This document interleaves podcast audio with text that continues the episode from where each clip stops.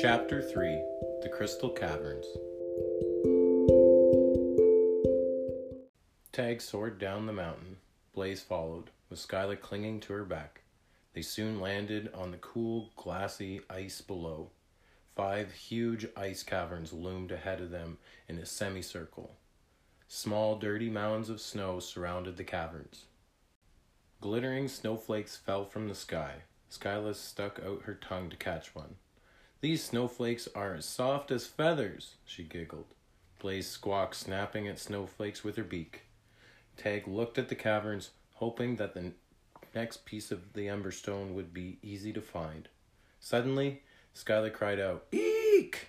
Skyla, Tag called. Skyla had disappeared. Blaze peeped at a hole in the snow where Skyla had been standing a moment before.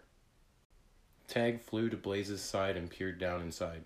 I'm stuck, Skyla yelled from the deep hole. She tried to climb out, but the snow crumbled in her paws.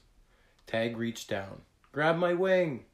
He took Skyla's paw and groaned as he pulled as hard as he could. Blaze held onto Tag's tail feathers and helped him pull.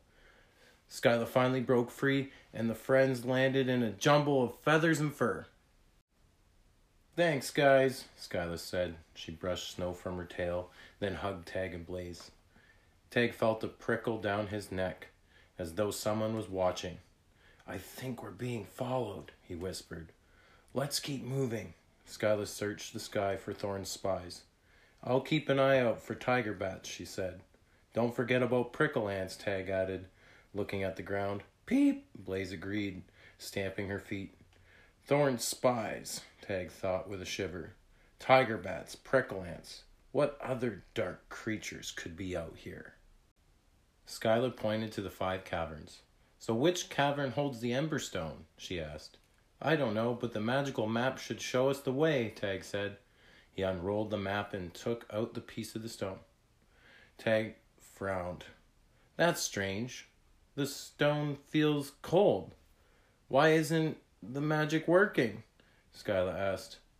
Tag sat on one of the small, dirty mounds of snow to think.